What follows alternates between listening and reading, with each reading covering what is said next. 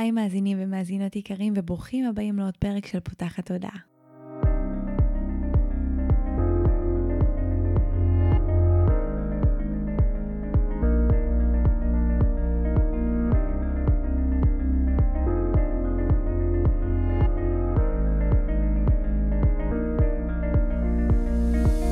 זו הפעם הראשונה שלכם כאן, פותחת הודעה היא תוכנית שנועדה להעביר רעיונות, לאתגר תפיסות קיימות ולפתוח את צורת החשיבה האוטומטית שנהוגה אצל כולנו לכל מיני כיוונים חדשים במטרה להכניס לחיים שלנו יותר כלילות, שלווה, זרימה, אהבה, קרבה וחופש, גם במערכת היחסים שלנו מול עצמנו וגם במערכות יחסים נוספות. אני ניצן אלפסי, אני מנחה של הפודקאסט הזה, ואני מאמנת תודעתית ומלווה תהליכי העצמה אישית בעזרת כלים מעולמות התמודה, האנרגיה והרוח. ובפודקאסט הזה אני גם מראיינת וגם מדברת בעצמי על כל מיני נושאים שהם מעניינים אותי, מסקרנים אותי. אני חושבת שהם בעלי ערך וצריכים להגיע גם לאוזניים שלכם.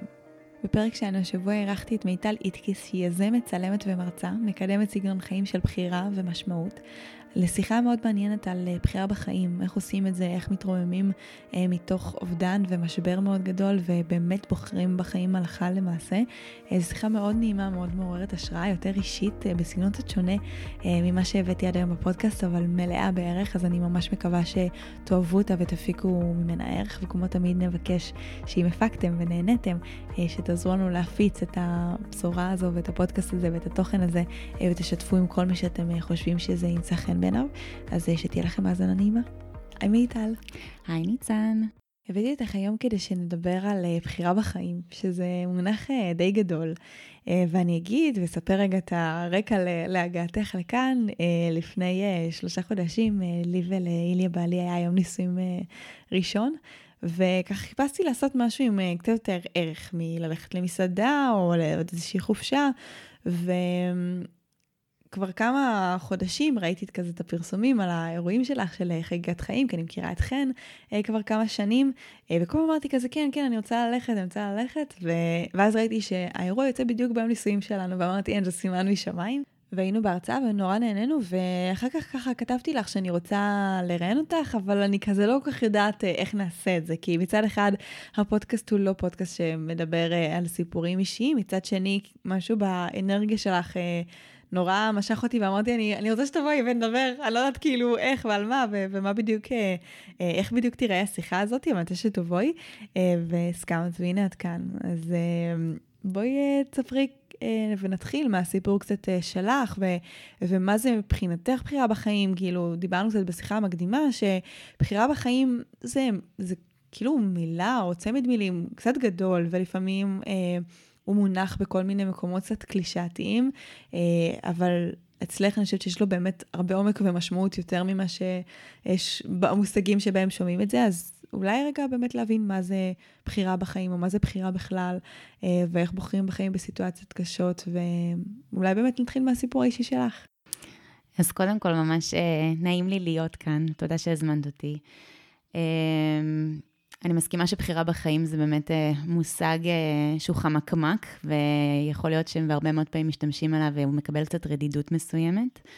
אה, ובאמת, כדי להבין את הבחירה בחיים מהזווית שלי, זה בעצם על בסיס הסיפור האישי שלי. תודה שפתחת את בכלל את הדלת לשמוע את הסיפור גם כאן בפלטפורמה הזאת. הסיפור שלי הוא בעצם מתחיל, קודם כל אני מיטל. אמ, אני הבת, אה, אני אחות קטנה לשני אחים גדולים ובת זקונים אה, במשפחה שלנו. יש לי משפחה נורא אה, חמה, מלוכדת, ככה שבט אוהב, ערכי, ציוני, ארץ ישראלי. אמ, ואני חושבת שאני יכולה להגיד שהסיפור שלי, החיים שלי, אמנם מתחילים הרבה קודם, אבל בזיכרון האישי שלי מתחילים בגיל תשע וחצי. אמ, אני ממש אומרת שזה מתחיל די מאוחר, אבל אני ממש מרגישה שנולדתי באותו היום. אמ, ובעצם אמ, הסיפור שלי בעצם מתחיל שם, שבשנת אמ, 98 הייתי בכיתה ד', אה, ובעצם אה, באמצע הלילה אה, אח שלי עמיחי בעצם הוציא אותי מהמיטה, ואני ככה לא מבינה מה קורה, ואנחנו עומדים במסדרון הילדים, ואני שומעת מתוך החדר, אנחנו ממש מתוך החדר שמולנו, דלת סגורה, שם בעצם נמצא אבא שלי יחד עם אחי הבכור ברק. אה, ואני שומעת את אבא שלי קורא ממש קריאות שבר אה, בשם אחי הבכור, והוא לא מפסיק להגיד כל הזמן ברקי, ברקי, ברקי, ברקי. אה, ובעצם בלילה הזה קרתה תאונה נוראית, ואחי ברק ששירת בזמנו בחיל הים, הוא היה קצין בחיל הים, נהרג מתאונת נשק בחדרו. ובעצם ברגע הזה החיים שלנו משתנים, החיים שלנו כמשפחה משתנים. חלק אה, כנף נקרעת מאיתנו, ו... ואנחנו צריכים אה, ללמוד אה, ללכת מחדש. ויחד עם האובדן הזה, ברק היה אח שלי הבכור, הוא היה גדול ממני בעשר שנים, שזה לא מעט זמן, אבל היה בינינו קשר מאוד מאוד מיוחד. וכשאני אומרת שהחיים התחילו שם, זה כי בעצם הטראומה הכל כך גדולה של הלילה הזה מחקה לי את הזיכרונות, ואני לא זוכרת מלפני זה כלום. ו... אני חושבת שממש נולדתי באותו יום והלאה. אני חושבת שזה שהייתי נפש כל כך צעירה וכל כך uh, גמישה עם החיים, uh, פשוט מאיזשהו אפילו כוח הישרדות מסוים, uh, מחקה את הזיכרונות של משפחה שלמה ומאושרת ואת הזיכרונות המשותפים עם ברק.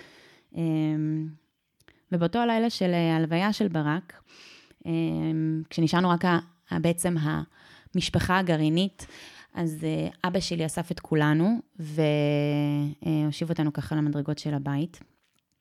ואני זוכרת שאנחנו יושבים שם שבורים, כולנו, אימא עמיחי, אחי השני, אה, ואני, ואבא שלי עומד מולנו, והוא ככה לוקח נשימה עמוקה, והוא מסתכל עלינו, והוא אומר לנו את הדבר הבא, הוא אומר לנו שבתור אה, משפחה קרה לנו דבר נוראי, אה, וברק נלקח מאיתנו, משהו שאני לא חושבת שמישהו מדמיין שיקרה למשפחה שלו. ובאותו רגע אבא שלי אומר לנו, יש לנו שתי אפשרויות, זה או, או להמשיך או לחדול. ואני רוצה שאנחנו נקבל החלטה בתור משפחה, וזה שאנחנו בוחרים בחיים. ואני הייתי אז ילדה קטנה, בת תשע וחצי, מסתכלת על אבא שלי, גם לא כל כך מבינה מה הוא בעצם הולך להגיד ואיזה מילים ישנו איזשהו משהו בכלל בסיטואציה הזאת שנקלענו אליי בתור משפחה. אבל uh, ישבנו שם והתחייבנו בפני אבא שלי שזה מה שאנחנו הולכים לעשות. המשפט הבא שאבא שלי אמר אחר כך, שאני חושבת שזה חלק מהותי בבחירה בחיים, וגם נדבר על זה בהמשך, זה שאבא שלי ממש ביקש שאנחנו בעצם עוברים את השבעה, ואחרי השבעה הזאת כל אחד מאיתנו אוסף את כל הכוחות שלו, אה, וחוזר לשגרה המוכרת שלו, מתוך אה, איזושהי ידיעה שאחיזה באינרציה של החיים ובמוכר, בתוך הלא מוכר שקורה לנו עכשיו, ממש יעזור לנו לאחוז בחיים. והוא אמר ופירט ממש, ההורים שלי, אבא שלי אמר, אנחנו חוזרים אה, לעבודה החינוכית שלנו, ההורים שלי הם אנשי חינוך מדהימים. עמיחי היה אז תלמיד בתיכון, אמר, עמיחי, כה אתה חוזר לתיכון, אתה הולך להשלים את הבגרויות שלך, ואת מיטלית חוזרת לכיתה. אני הייתי אז בכיתה ד', אמ, ואני חושבת, אה, עד היום ודאי, שאני ככה מבינה מה זה עם השנים אתה מבין מה זה כובד, אני חושבת שבאותה נקודה אתה, לא, אתה רואה כל כך חשוך, אתה לא מבין בכלל שאור עוד יכול להפציע לח, בחיים, ואתה לא מבין איפה האובדן הולך לפגוש אותך, וכמה הולך ללוות אותך, וזה חלק יומיומי ממך. אבל uh, לימים אני מבין, אני, יש לי שני אספקטים על הרגע הזה, כאשר מצד אחד אני אומרת, אני מבינה כמה אבא שלי הציל לנו את החיים, כשהראה לנו ברגע הכי חשוך שהאור עוד יגיע וייכנס לחיינו, ובאותה נשימה, אני לא מבינה מאיפה על אבא שלי את הכוחות האלה. אוקיי? ודאי היום שאני בתור אימא, זה דורש כל כך הרבה כוחות כדי uh, לקום ולהוביל את המשפחה. קדימה ולהגיד שאנחנו בוחרים בחיים, וגם, אגב, דרש לא מעט כוחות כדי להתחייב בזה. אבל זה משהו שככה ליווה אותנו לאורך החיים, והשיחה הזה, הזאת על המדרגות של הבית, וזו הייתה איזושהי נקודת אה, פתיחה בתוך, נקודת פתיחה והתחלה בתוך אה, סוף. אה, מאוד מוגדר, שאנחנו מבינים שהחיים משתנים, ושמכאן והלאה זה מה שאנחנו בעצם הולכים לעשות עם החיים שלנו. וההורים שלי המשיכו בדרכם המקצועית, ועמיחי המשיך בדרכו, ומיכאי אז בן 16 כשברק נהרג, הגיל שבו החבר'ה מתחילים לי, בעצם עם הנושא של אה, הגיוס לצבא והכנה כושר קרבי וכל העניינים, ולעמיחי היה חלום מאוד ברור, זה היה גם חלום של ברק, וזה שבעצם הוא חלם להיות טייס בחיל האוויר. אנחנו נמצאות פה בבסיס פלמחים, אז אין דבר אולי יותר אה, ככה אה, מתחבר אה, גם במקום הזה לדבר על עמיחי, אה, מעצם החיבור הטבעי. ועמיחי, אה, בגלל שהוא היה בן למשפחה שכולה, הוא היה בעצם חייב לקבל את החתימה של ההורים שלי בשביל ללכת לקרבי, ככה זה עובד אצלם, זה החוקים במדינה, אה, בן למשפחה שכולה צריך לקבל חתימה פיזית של ההורים. ועמיחי מקבל בעצם את הזימון לקורס הטיס, והוא מגיע להורים שלי ומבקש שהם יחתמו לו, וההורים שלי מסרבים. הם, הם ודאי כמה חודשים אחרי שברק נהרג, אי אפשר בכלל לחשוב על זה שעוד בן משפחה והבן שלהם יעמוד בפני סכנת חיים. ולא רק זה, גם יש משהו במעמד החתימה הפיזית, שאתה חותם לבן שלך, שאתה מאשר לו ללכת לתפקיד קרבי, שהוא מאוד מאוד מורכב. כשההורים שלי, אגב, שאלו אותי, אני אמרתי להם שלא יחתמו לעמיחי. עבורי המתמטיקה הייתה מאוד פשוטה, צבא היה ברק, צבא לקח לי את ברק, אין שום אפשרות שאני יכולה לחשוב עליה שאני אאבד עוד אח. אבל עמיחי אה, ככה הייתה לו מחשבה בעיניי שהיא מאוד עוצמתית ושמאוד מובילה אותי בחיים שלי היום, וזה משהו שאני לוקחת אה, איתי ממנו, וזה שעמיחי אמר, אני, קודם כל זכותי להגשים את עצמי, זכותי להיות כמו כל אחד מהחברים שלי, הסיפור שלי לא הולך להכתיב לי את המשך החיים, והוא פשוט הבין בגיל הזה, גיל נורא צעיר, שחיים שמובלים על ידי פחדים אה, ולא על ידי חלומות, זה פשוט חיים שלא שווה לחיות אותם. הוא אמר להורים שלי, אפילו אתם לא חותמים לי, אני הולך לבג"ץ, כזה.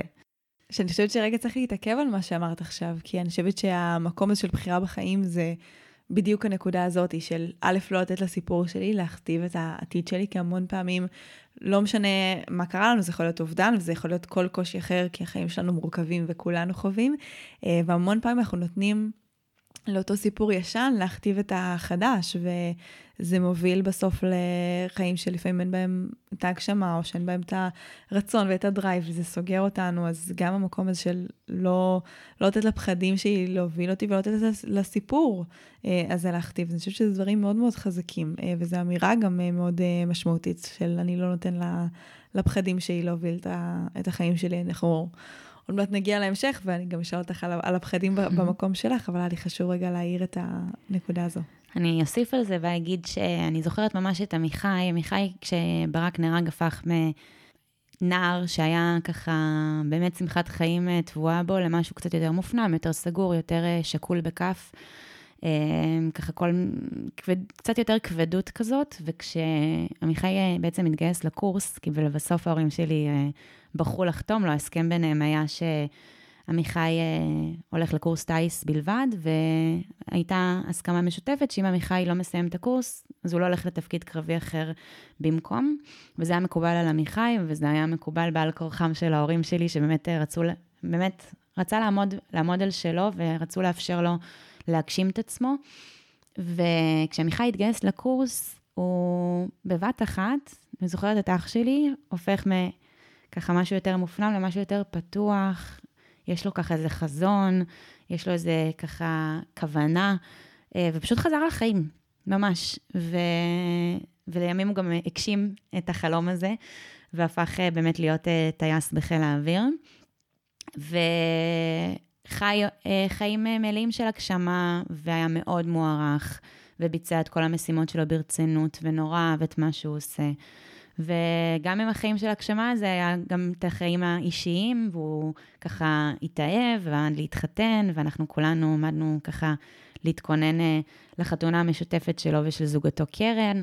ובאותה תקופה, אני חייבת להגיד, באמת, הבחירה בחיים של אז על המדרגות של הבית, אה, ממש ככה הייתה חלק מהחיים שלנו. אנחנו הסתכלנו על החיים בצורה שהיא אה, מהכאן ועכשיו שלנו, מה ש...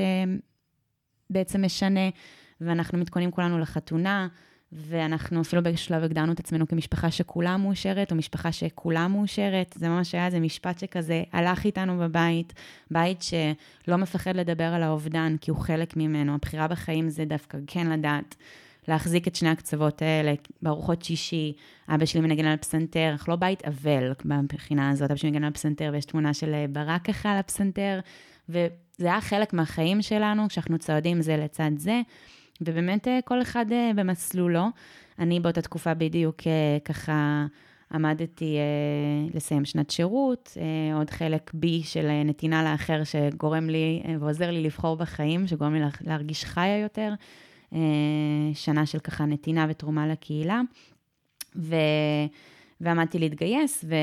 וככה עשיתי שירות משמעותי, הלכתי בעקבות ברק לחיל הים, וככה, באמת אה, תקופה אה, מאוד מאוד טובה. ככה, את יודעת, השתחררתי, טיילתי, חזרתי כמו הרבה אחרים, ואנחנו מתחילים להתכונן לחתונה, וממש שמחה ראשונה במשפחה, יש לומר. וממש סוג של פסגת המשפחתיות, וחיים ככה מרגישים שהם עולים וצוברים תאוצה, אפילו ממש אה, על מסלול ההמראה. כלומר, השמיים פתוחים, אנחנו, המשפחה מתרחבת, קרן מצטרפת למשפחה, ושמחה ואושר מאוד מאוד אה, גדולים. וקרן, שהיא, אה, כמו שאמרתי, זוגתו של עמיחי, סוף סוף נכנסה אישה למשפחה, אז מן הסתם, כמובן שישר אחרי שני בנים, אני בת יחידה בין כל הבני דודים גם, שזה מטורף. אז אני ככה מצמידה אותה אליי, ואנחנו קובעות לעשות ערב בנות ביחד.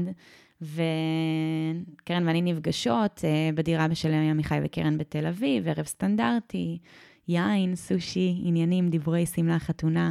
קיצור, כל הדברים שבנות מדברות עליהם לפני החתונה, עושות ערב בנות ככה משפחתי, ובאיזשהו שלב אה, קצת אה, ממש, אנחנו מחכות לאחותה של קרן שתצטרף אלינו, ובאיזשהו שלב יש דפיקה בדלת, ואנחנו רצות, קרן רצה בהתרגשות לדלת כדי לפתוח אותה לקראת אחותה, ובמקום זה הדלת אה, בעצם נפתחת לקצין העיר, יחד עם שני החברים הכי טובים של עמיחי. ואני זוכרת שהיינו, זה היה שוק, לא ציפינו שמן הסתם הדלת, חשבנו שיולי מגיעה.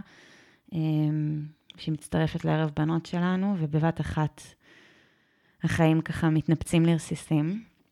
ואני זוכרת שהדבר הראשון שאמרתי לקצין העיר באותו רגע, זה שאתם יודעים שאנחנו כבר משפחה שכולה, כלומר, חשוב לי להסביר שאני בתור ילדה קטנה שאיבדה את ברק, גדלתי על זה שאחד, יש מי ששומר עליי, ושתיים, שלא אמור לקרות לי עוד שום דבר, כי אנחנו, המחיר המשפחתי, אני, במסע שלי, שלי כבר עשיתי, כלומר, אין, אין שום סטטיסטיקה, סטטיסטית ברק, לא, אפרופו ברק, באמת לא פוגע באותו מקום פעמיים. אבל קצינר פשוט עומד שם בשלו, ובצורה מאוד רשמית ככה מקריא מהמברק, והוא מספר לנו שקרתה תאונת אה, אימונים, בהם אה, המטוס של עמיחי יחד עם הנווט כשעמיחי מטיס מוביל רביעיית מטוסים בעצם פוגע בקרקע, ושעמיחי מוגדר כנעדר. וברגע הזה אני מרגישה שפשוט הקרקע נשמטת לי מתחת לרגליים. אני לא מצליחה להבין בכלל מה הוא אומר לי. אני זוכרת שהרגשתי שאני אנחנו חיים את החיים ויש לנו תחושת ביטחון מסוימת, כי בסוף אנחנו קמים בבוקר ועושים את השגרה שלנו, אבל אני זוכרת שבאותה נקודה אני מרגישה שכל תחושת הביטחון הכי בסיסית בחיים שלי פשוט נעלמת. ואני כל הזמן מנסה, אני ממש זוכרת באותו רגע שאני ממש מנסה במה להאחז, כלומר שמישהו יגיד לי מה אני בכלל צריכה לעשות. אבל באותה נשימה אני גם מבינה ש... הסיכוי לצאת מתאונה כזאת, על אף שעמיחי נהדר באותו רגע, היא כמעט אפסית, וסביר להניח שאם עמיחי אפילו פלט אה, מהמטוס, אז כנראה שכבר היו יודעים את זה. ואני מבינה שהחיים, כמו שהכרתי עד עכשיו, פשוט נגמרו, וש... ושאני צריכה לבחור בשביל המשפחה שלי, ואני נזכרת באותה ילדה בת תשע וחצי שישבה על המדרגות של הבית, והבטיחה לאבא שלה שהיא תבחר בחיים, שעכשיו פשוט התור שלי לעשות את אותו דבר, ושאני צריכה לקום ובעצם להוביל את המשפחה שלי קדימה, ושאם אני לא בוחרת בשביל התא הקטן שנשאר, אבא, אימא ואני, אז אני... אז, משפ... אז המשפחה שלי עומדת להתפרק. אני ממש הרגשתי שההורים שלי לא יוכלו לעמוד בזה בפעם השנייה, ופחדתי שאני הולכת להישאר לבד בעולם. ממש ככה. שנהיה יתומה גם האחים וגם ההורים בסיפור, בסיפור הזה. ואני מגיעה להורים, ו... ואני מוצאת אותם אה, שבורים על הספה. והבית מלא באנשים, ואני מוצאת את עצמי בעצם אה, ככה מתיישבת מולם על הברכיים, ואני מרימה להם את הסנטרים בכוח, כי הם אפילו לא מצליחים להסתכל עליי, ואני מזכירה לאבא שלי ש...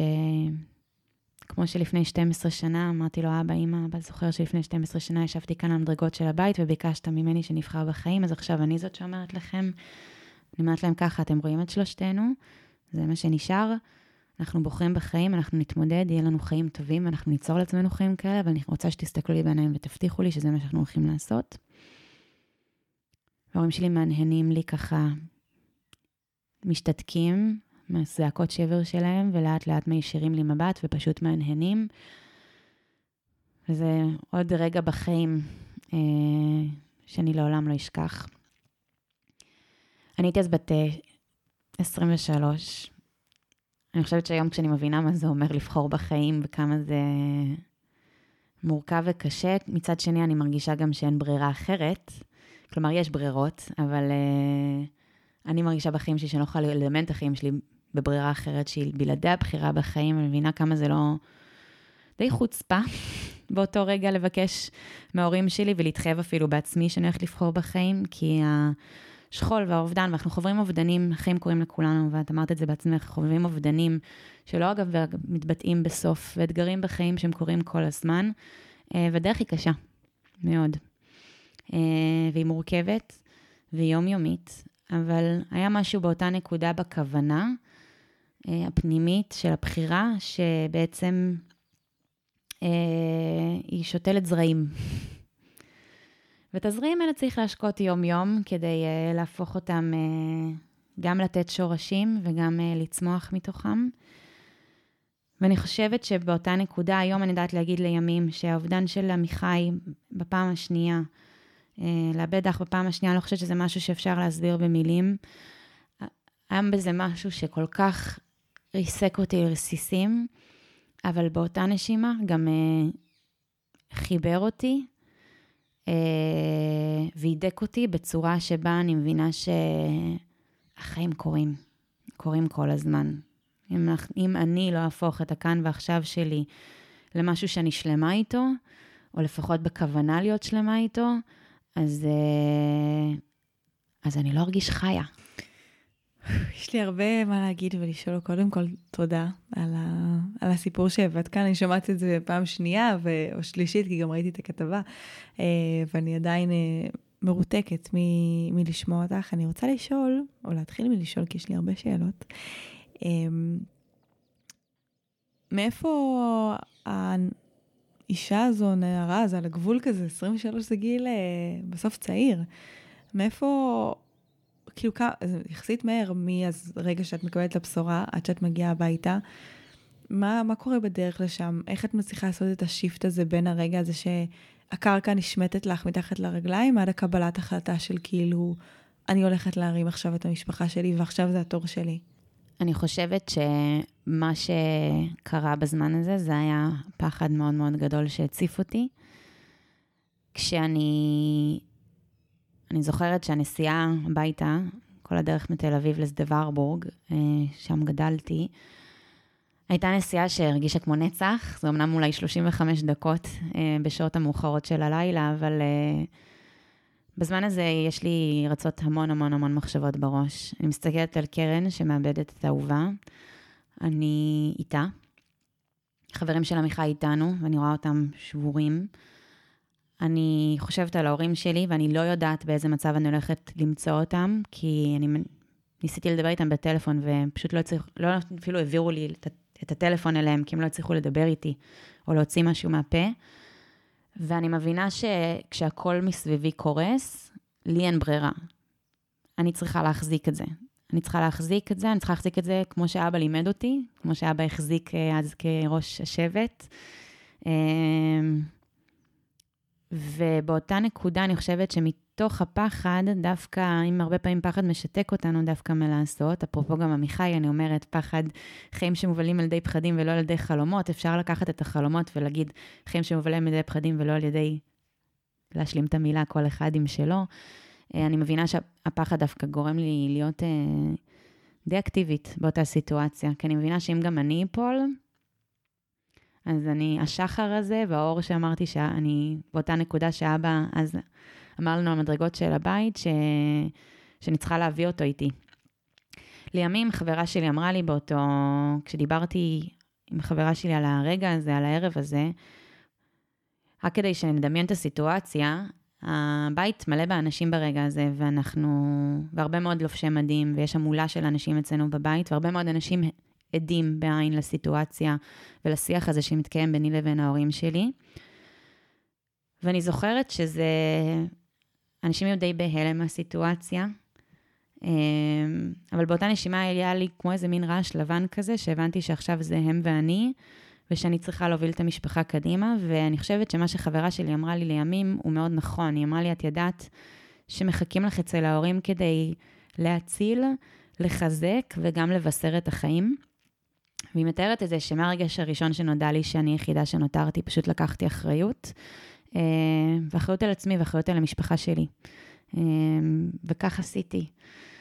אני לא חושבת שחשבתי יותר מדי, לא סתם אמרתי שלימים, כשאני מבינה מה זה אומר בעצם לחיות עם האובדן, אה, אולי, אולי היום פרספקטיבה אחרת, אני רוצה להאמין שלא הייתי בוחרת אחרת להגיד להורים שלי משהו אחר באותה סיטואציה, אבל זה כל כך לא פשוט לחיות יחד עם האובדן ולבחור בחיים עדיין ברמה היומיומית, אה, ולכן Uh, אני מבינה כמה, אולי דווקא זה שהפחד גרם לי להיות אקטיבית, ושבאותה רגע גם אולי כנראה לא חשבתי מספיק בכלל על היום הבא, ואולי לפעמים לא צריך לחשוב על היום הבא, אולי זה דווקא יום ביום, או אם היום אני בוחרת בחיים, אז זה ככה מספיק.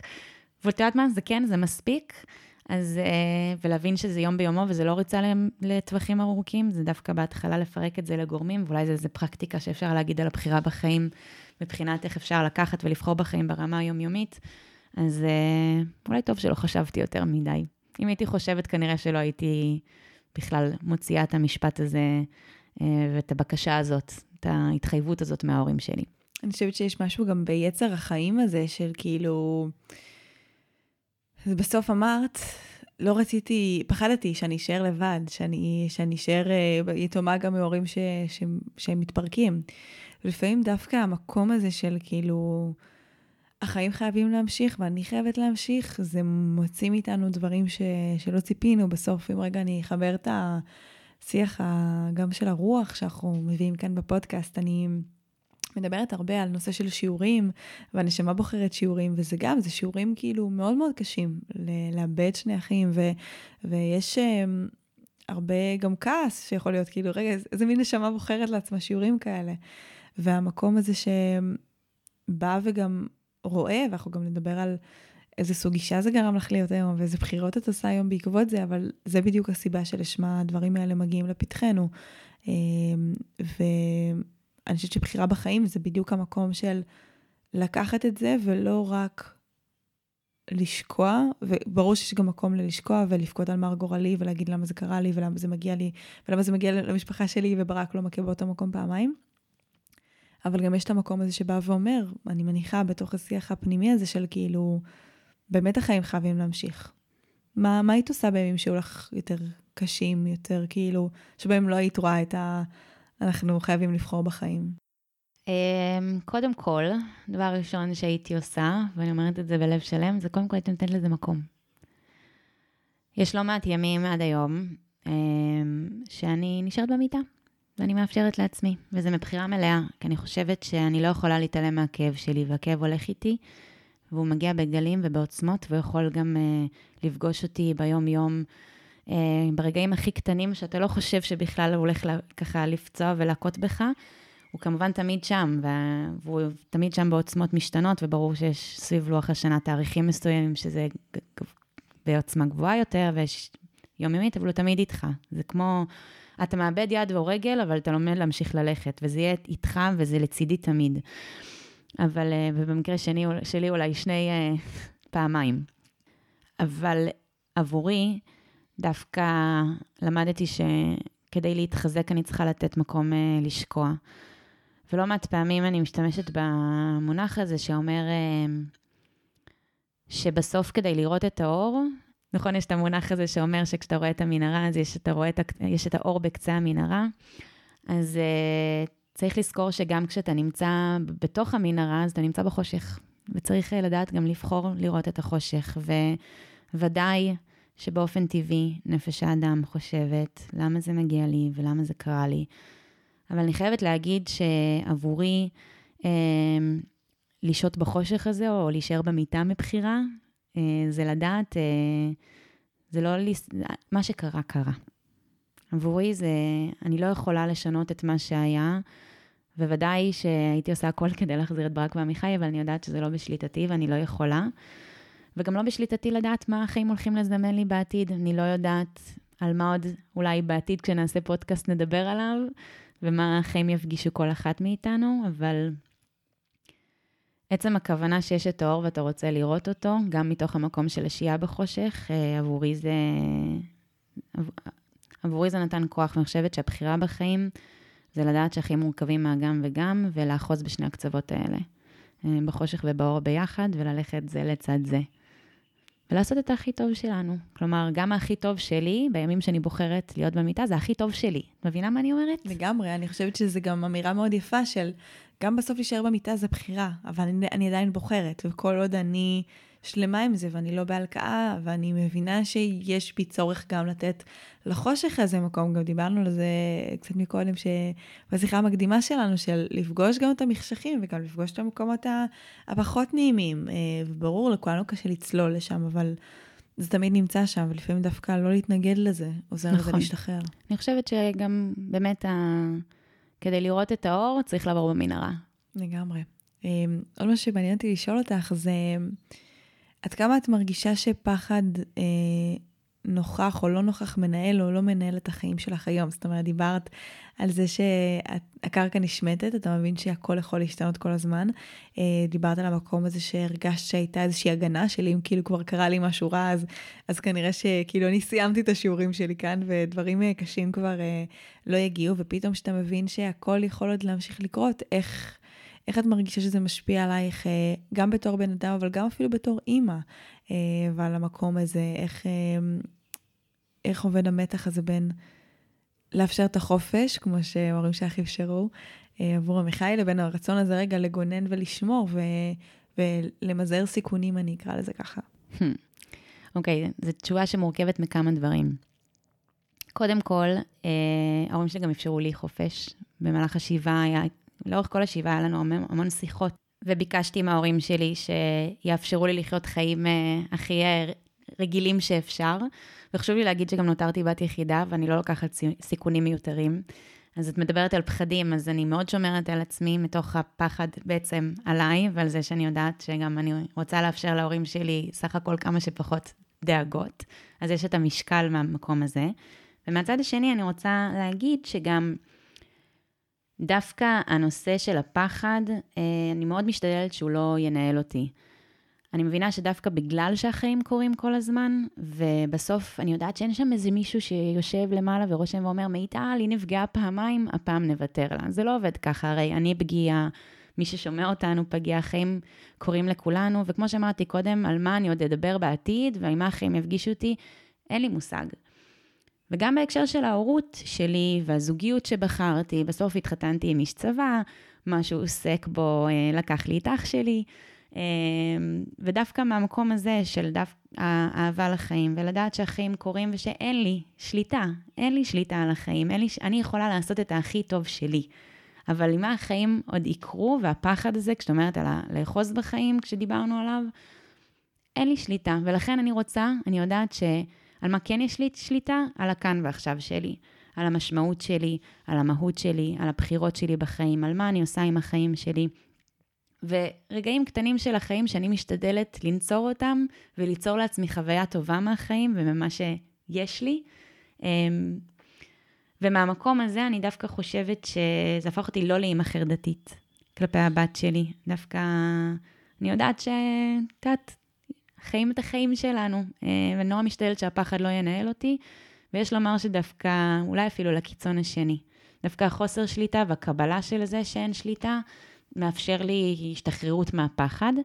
אם כן, כן חייבת להגיד שוודאי באופן טבעי יש טראומה ויש פוסט-טראומה, וודאי שכשבן זוג שלי אה, נמצא באוויר, אני חוששת, וזה קיים, וזה צף, אבל אני נורא משתדלת להסתכל בצורה ריאלית ולהגיד שגם באותה נשימה, על אף שהכל יכול לקרות, אין סיב... לא, לא אמורה להיות סיבה שיקרה משהו. Mm-hmm. כלומר, תמיד עמיחי אמר, שמיים גדולים, מטוס קטן.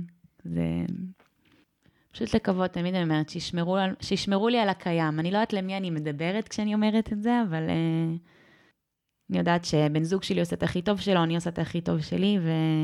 וביחד אה, גם אנחנו יוצרים את החיים שלנו בצורה הכי טובה שאנחנו יכולים. את אומרת, אני לא יודעת למי אני מדברת, וזה מעניין אותי לשאול, איפה האמונה נכנסת? כאילו, לא יודעת, באלוהים, ביקום, ב... בכוח גדול, כאילו, מה, מה הדבר הזה עושה? הוא מחזק, הוא מחליש, אה, הוא יוצר אה, שברים באמונה, כאילו, בפן הזה.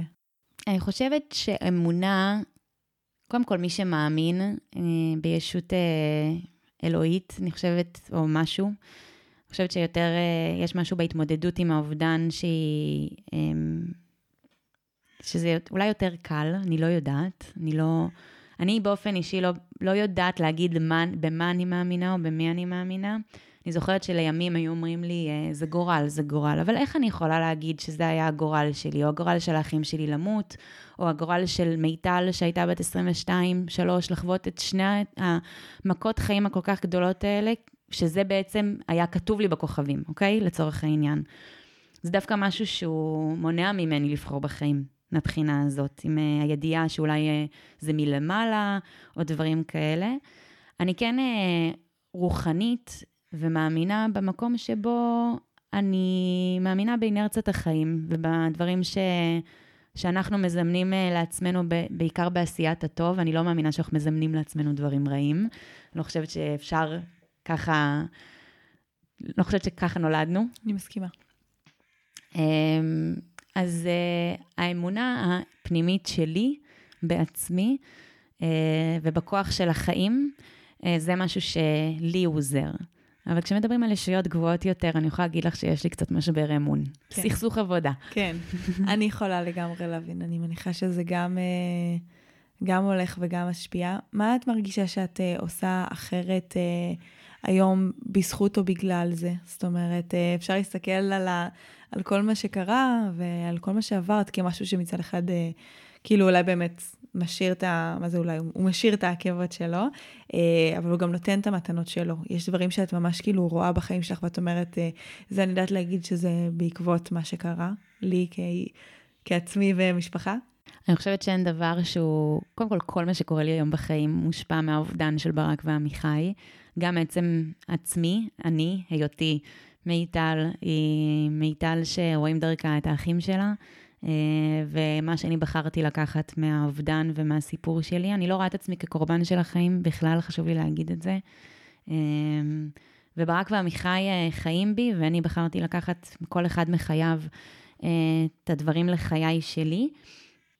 מהמקום האישי שלי, אני יכולה להגיד לך שאין דבר אספקט היום בחיים שלי שלא קשור בעצם למה שעברתי. זה חלק ממי שאני וממהותי. אה, והבחירות שלי היום הן באים, באות לידי ביטוי ברמה, אה, כאילו, אני אספר קצת על מה אני עושה היום. אז אה, קודם כל, כשהבנתי, מסלול, את יודעת, עשיתי לימודים והתחלתי לעבוד בעבודה ככה של גדולים, 9 to 5, אם לא יותר 9 to 9, וכאלה, והיה באיזשהו שלב שהרגשתי שאני, האור שלי, יש, הניצוץ שלי, האור שיש לי לתת לעולם לא מספיק בא לידי ביטוי. בתחום שבחרתי בו, והחלטתי לעשות שינוי אה, קריירה. דיברנו על הגשמת חלומות קודם, אז הלכתי להגשים חלומות ככה אחד-אחד. דברים שחשבתי שאולי אני אעשה באיזה קריירה ב' כזה בהמשך, אז הבנתי דווקא מתוך הידיעה שהחיים קצרים. בחרתי דווקא להגשים אותם כש, אגב, כשלכולם מסביב זה היה נראה מוזר, כאילו, מה את מתפטרת והולכת ככה, אז דווקא לי הייתה אמונה פנימית שאם אני קמה, יקום בבוקר למשהו, לעשייה שמתחברת לערכים שלי ולדברים שאני מרגישה שבהם אני באה לידי ביטוי בצורה הכי מיטבית, אז uh, אני ארגיש חיה יותר, אפרופו בחירה בחיים, אז זה ממש זה. גם אמרת מקודם, לחיות חיים שאני שלמה איתם. כאילו, נכון. שזו נקודה מאוד משמעותית. נכון. אז היום, uh, קודם כל יצאתי עם ההרצאות שלי בין שמיים לים, אירועי חגיגות החיים, גם שנפגשנו, את ואני, uh, באחד מהם. והיום אני מספרת את הסיפור, קודם כל מאיזושהי שליחות מסוימת, ומתוך איזושהי הבנה להרצאה שלי קוראים בין שמיים לים, שמיים... זה עמיחי, וים זה ברק, ואני כזה ביניהם, ובגלל זה אני אומרת שמי שאני היום מורכב אה, גם, גם משניהם. וזה היה מתוך שליחות מסוימת ומטרה שאם מישהו אחד בהרצאה לוקח משהו לדרכו ונותן לו פרספקטיבה אחרת, אה, לבחור בחיים, אה, ולבחור בחיים מלאים ומאפשרים ומשמעותיים, אז אני את שלי עשיתי. בחרתי גם בעצם ללמוד פילאטיס. היה משהו דווקא ב, בתנועה, ואחרי שעמיחי נהרג, הפילאטיס היה עבורי ממש גלגל הצלה. Uh, שפשוט מקום שבו שמתי את עצמי ואת השקט שלי, ותמיד אומרים להתחבר למרכז, אז uh, את עצמי במרכז, וזה מאוד מאוד עזר לי להתמודד, וככה להשקיט רעשים שמסביב. ונורא רציתי להעניק את זה לאחרים, אז גם הלכתי להיות מדריכת אה, פילאטיס, מזרן ומכשירים. אה, בנוסף, פתחתי מגזין לייפסטייל, תראי כמה דיסציפלינות שונות, ועבורי הכל מתחבר, כי עוד מעט נדבר על מה הגג והחיבור של המקומות האלה. אבל uh, פתחתי בלוג שבעצם מדבר הלכה למעשה על הבחירה בחיים, ששם אני כותבת על חוויות חיים משמעותיות שאני נהניתי מהן, כי אני חושבת שלבחור בחיים uh, במהות זה גם דווקא לדעת לבחור טוב אה, ביום-יום שלנו, מאיפה המלצות, איפה לטייל בארץ, איפה מה, לאכול, לשתות, לבלות, אה, וגם על הגיגי חיים מתוך הפרספקטיבה שלי על החיים. אז כלומר, נותן גם ערך לאנשים כשהם קוראים לא רק על איזה חוויות חיים, אלא גם נותן ערך לחיים וסוג של מניפסט, כלומר, לא רק לקרוא על החוויה, אלא גם עם ערך מוסף לצאת איתה, מניפסט כזה, החיים שלי, אני קוראת לו. אה, ובנוסף גם... בחרתי לשלב בין שתי אבות שאני מאוד אוהבת, שזה צילום ואופנה. צילום תמיד היה חלק ממני, אני תמיד, זה אפשר לומר, זה היה הסט פוינט שלי. לפני שלמדתי את התואר בתקשורת ומנהל עסקים, לפני זה למדתי צילום, ולימים החלטתי, אני לא אעסוק בצילום, כי לא כל כך התחבר לי, ולא ידעתי אפרופו איזה חיים שלמים, וזה הלכתי למסלול אחר. ואני באמת מאמינה שלכל הבן אדם יש את הסט פוינט שלו, שבסוף הוא חוזר קצת למקורות, ובאמת חזרתי לצלם, לצלם אופנה. אה, ושילבתי בין שתי האהבות האלה שאני אוהבת, אה, גם תחום האסתטיקה וגם הצילום עצמו. והיום אני גם צלמת אופנה. ובין היתר, אה, עשיתי עוד דבר שהוא מאוד מאוד משמעותי, דיברתי קודם על הנתינה בעצם לאחר, שגורמת לי להרגיש חיה. ולפני חמש שנים הקמתי יחד עם אנשים נפלאים מכינה קדם צבאית למנהיגות חברתית, שקרויה לאורם של האחים שלי, קוראים לה מכינת מגדלור. אה, שזה גם מתחבר לערכים שגדלתי להם, גם הציונות וארץ ישראליות, והמטרה שלה, במשפט אני אגיד, זה בעצם אה, לתת הזדמנות שווה לנערים אה, מכלל הקשת החברתית, גם מרכז החברה וגם משולי החברה, ובעצם לאפשר להם שנה שהיא משנת חיים, ולאפשר להם לבחור בחיים, על אף שחלקם החיים לא העירו להם. ואני מאוד שמחה להגיד שהשנה אנחנו פותחים גם מכינת בנות, שזה ממש ממש מרגש. וכמובן, אה, אולי ההגשמה הכי גדולה שלי בחיים זה שהקמתי משפחה. ואני חושבת שזה סימן לזה שלא נתתי לפחדים להכתיב לי, ואני מתחילה להקים את השבט משלי. אה, וכל יום אני קמה לעשייה שאני מרגישה יותר שמה שמוביל אותה זה בעצם אה, הערכים עליהם שמובילים אותי בחיים. כשהסתכלתי על הסיפור של ברק, הוא לימד אותי בין היתר על סיפור חייו ספציפית והבחירות שהוא עשה בחיים, שלא נגעתי להם, לא, לא נגענו פה בפודקאסט, אבל שברק היה ממש בן אדם מאוד ערכי. הוא גם כתב על זה המון, וגם uh, בעצם uh, בחר בחיים שלו ללכת בעקבות הערכים האלה, וזה ככה משהו שלמדתי ממנו. וזה גרם לי לחשוב שלא מספיק פעמים אנחנו נותנים מקום, או בכלל מחשבה, מה הערכים שמובילים אותנו בחיים. ואני חושבת שחלק מהבחירה בחיים זה לדעת uh, לחבר את העשייה שלנו לערכים שלנו. כי כשמתנגשת, כמו שהייתה, כמו שזה התנגש אצלי, כשהבנתי שאני צריכה לעזוב את העבודה שלי וללכת לדרך אחרת, אה, לא כיף לקום בבוקר. באמת לא כיף לקום בבוקר, משהו מרגיש אה, לא שלם, אה, וזה משהו שבעיניי הוא מאוד מאוד חשוב. גם הנושא כמובן של הגשמה מעמיחי, אז אה, כל הדברים שאני עשיתי בעצמי עם החלומות שלי, ויותר מהכל, אני חושבת שזה באמת ה... הידיעה שהמשמעות והכאן ועכשיו אה, זה הדבר הכי חי שיכול להיות. כלומר, אני אומרת תמיד, המשמעות שלי זה צוואה חיה שלי, וזה ממש מחבר את הצוואה, מתחבר כאין.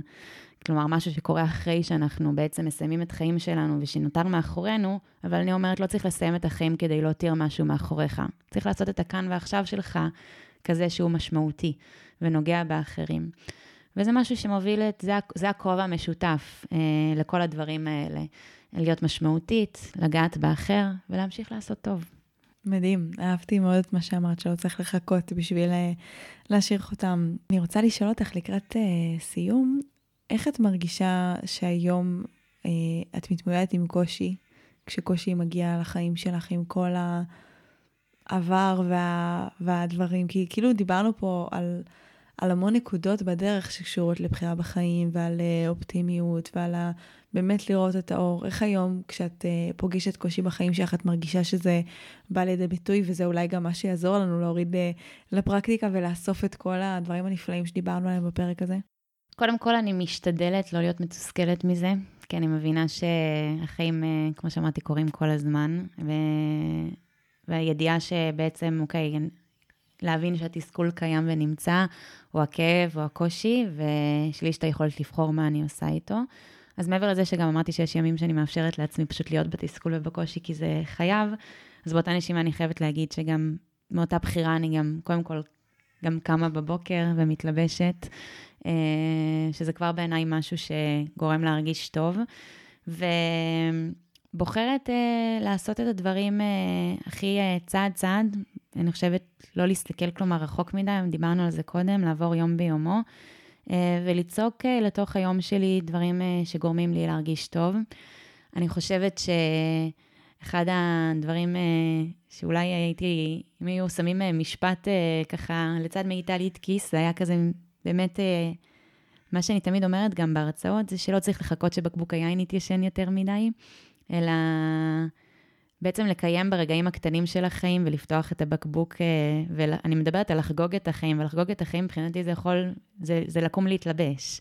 זה לדעת שאנחנו מסיימת את הערב, ואני ככה שותה את הכוס יין עם חברה, בן זוג, אה, עם עצמי אפילו.